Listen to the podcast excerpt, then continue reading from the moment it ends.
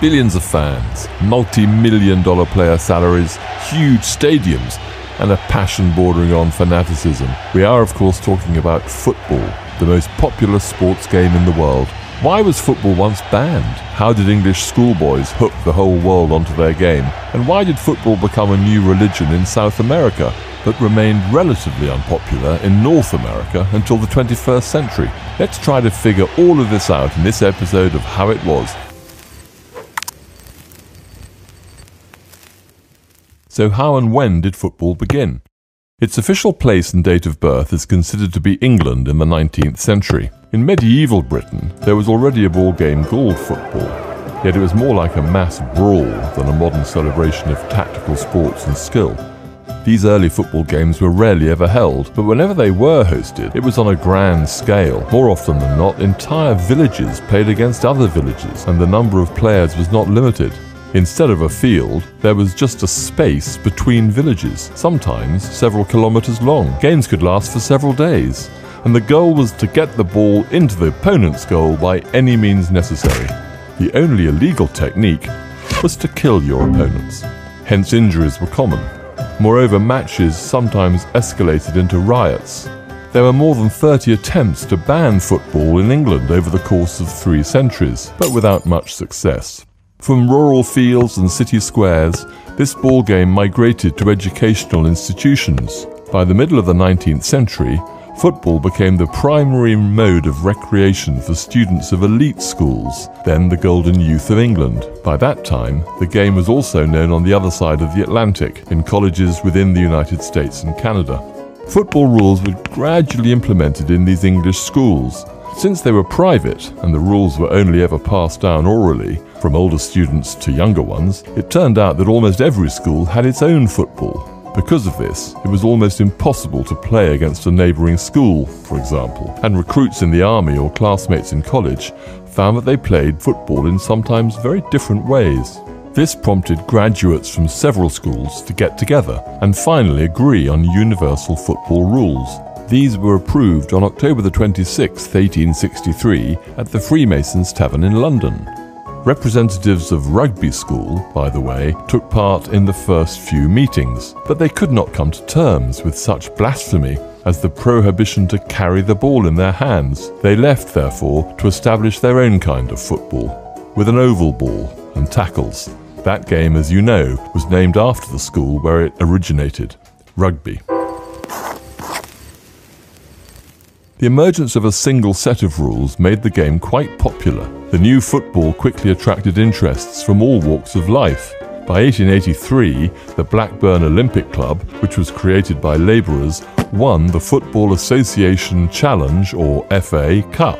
But while football spread throughout the British Isles, Britain spread its influence around the world. This was not only done for the conquest of new colonies, but also to secure trade relations.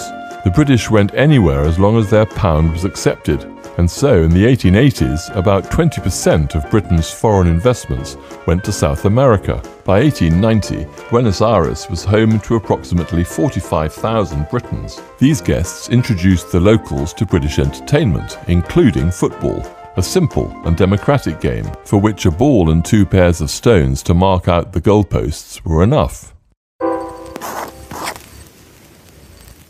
The main countries to accept football in Latin America were Argentina, Uruguay, and Brazil. This was largely due to the outstanding popularizers of the game. In Brazil, Charles Miller was one such football prophet. He was born in Sao Paulo as the son of a Scottish railway engineer and an English Brazilian woman. When Charlie was 10, his parents sent him off to study in Britain.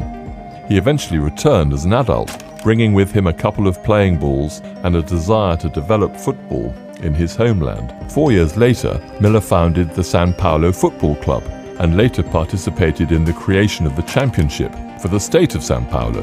Like his father, Miller worked for a railway company.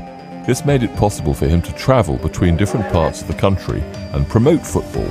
Miller later became one of the leaders of the local branch of the Royal Mail and in 1904 he was also honoured as a Vice Consul of Britain.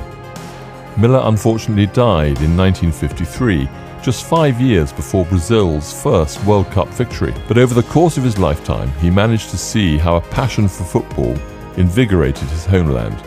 Argentina also has its own founding father of football, schoolteacher Alexander Hutton.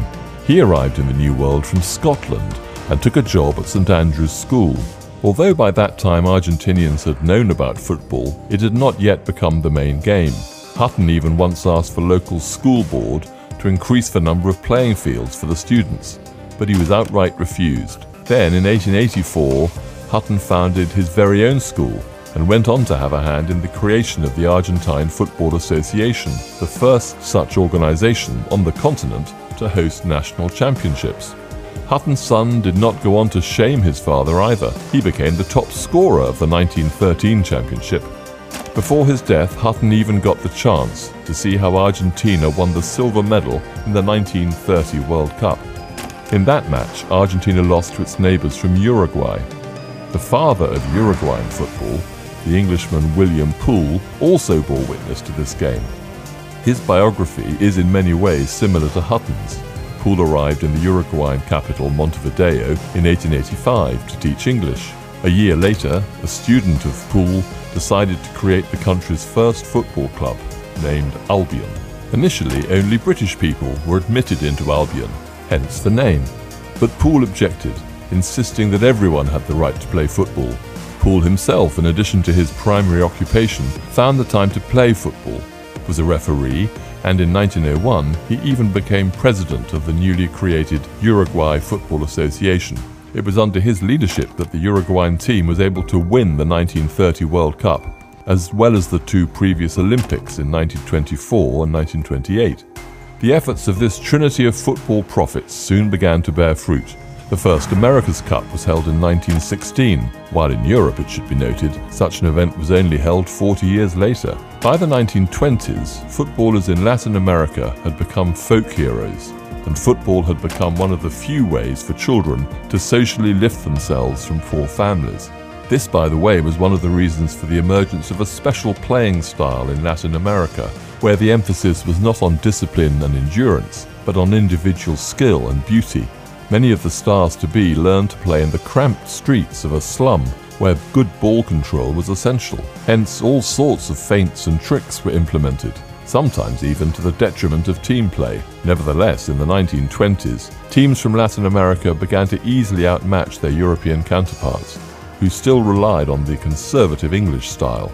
These newer football tactics were also extremely entertaining to watch, so they attracted more and more fans to the sport.